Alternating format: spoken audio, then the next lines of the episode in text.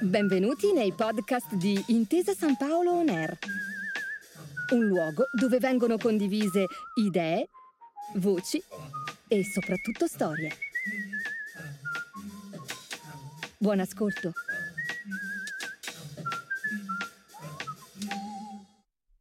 Milano, Napoli, Torino, Vicenza.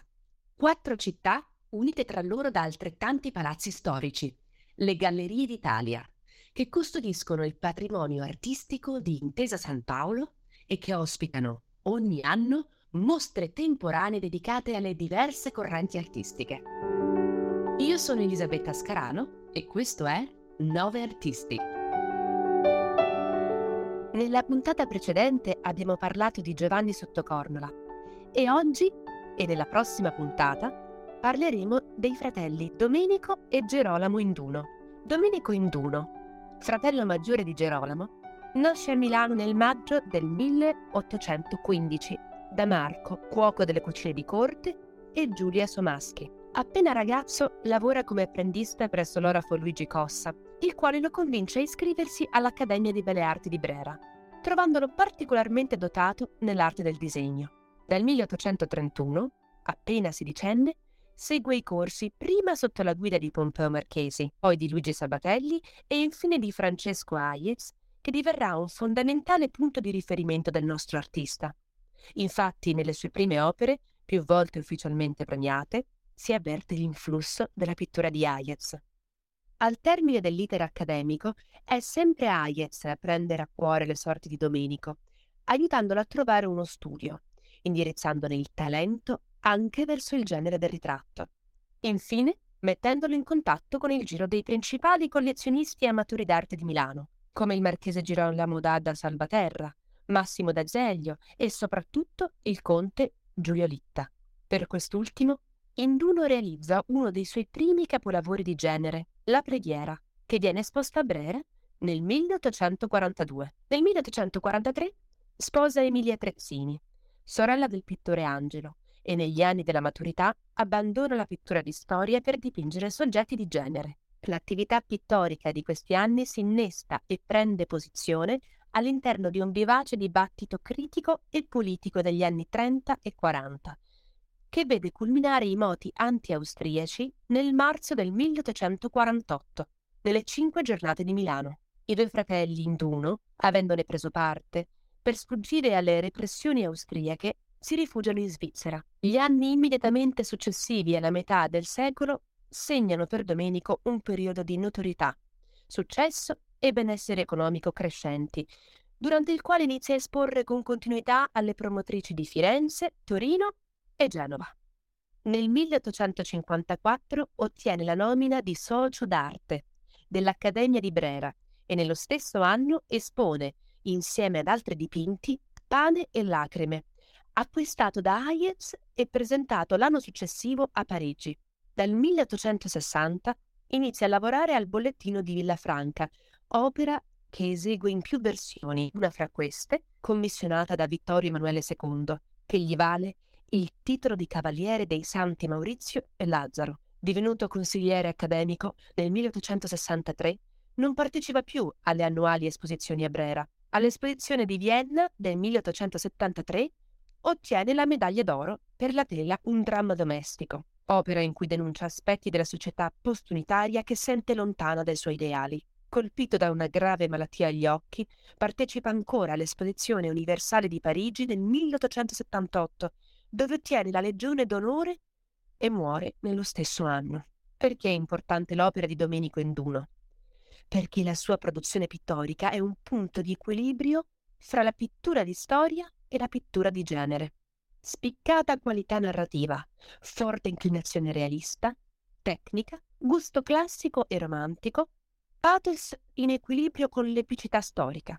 Queste sono le caratteristiche che contraddistinguono la grande pittura di Domenico Induno. L'opera che ho scelto di raccontarvi oggi si intitola Ragazza che cuce. Fa parte della collezione d'arte di Intesa San Paolo e la potete trovare esposta alle Gallerie d'Italia di Milano a Piazza Scala. Questa tela non è datata, ma possiamo immaginare che sia stata realizzata tra il 1860 e il 1870.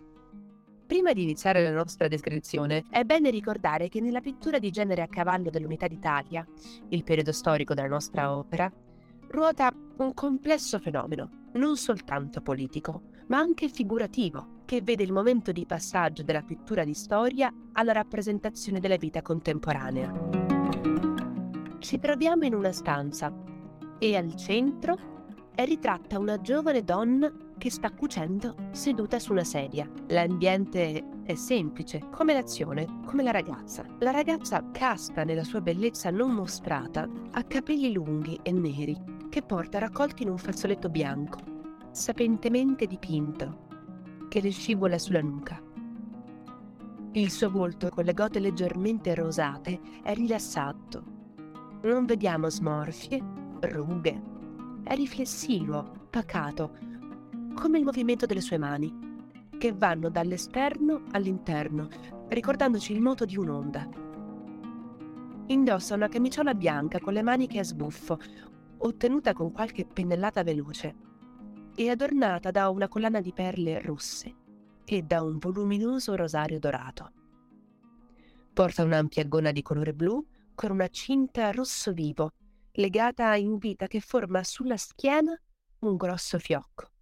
Ai piedi, semplici scarpe che riusciamo a vedere grazie alla posa della ragazza, che nell'intento di cucire tiene un piede su una seggiola più piccola davanti a lei, scoprendo così il piede di terra, il sinistro. Sulle gambe tiene una stoffa verde, lavorata, ai due estremi di bianco e oro. Sopra questo bellissimo verde vediamo leggerissimo il filo tenuto sospeso. A sinistra su un tavolino da lavoro in legno, un bauletto, anch'esso ligneo, contiene gli utensili che le servono per il rammendo. In questa stanza, un luogo che non ha nulla da raccontarci, spicca il vero protagonista dell'opera grazie a una viva intuizione dell'artista.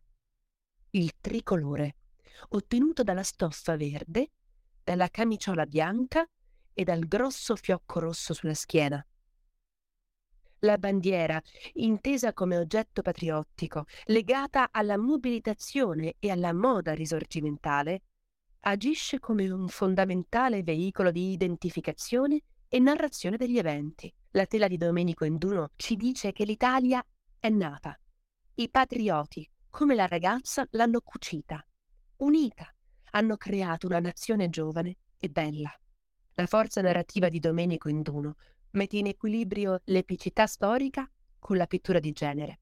Due stili così diversi che vivono uniti in un'unica tela. Andate alle Gallerie d'Italia e non perdetevi questo meraviglioso dipinto. È bella la bandiera tricolore e sboccia il sole come sboccia un fiore. Ma le bandiere sono tutte belle, fatte per sventolare, insieme come sorelle l'italiana, l'inglese, la francese, la russa, la cinese e quella di Maometto. Mille, più mille bandiere a braccetto. E con l'auspicio che questa poesia di Gianni Rodari sia davvero profetica, io vi saluto e vi do appuntamento alla prossima puntata che sarà dedicata al fratello di Domenico, Gerolamo Induno, sempre su Intesa San Paolo On Air. Nove artisti è un podcast di Intesa San Paolo On Air, realizzato in collaborazione con la Direzione Arte, Cultura e Beni Storici di Intesa San Paolo. I testi sono di Paola Camarco, la voce è di Elisabetta Scarano. Grazie per aver ascoltato i podcast di Intesa San Paolo On Air. Al prossimo episodio.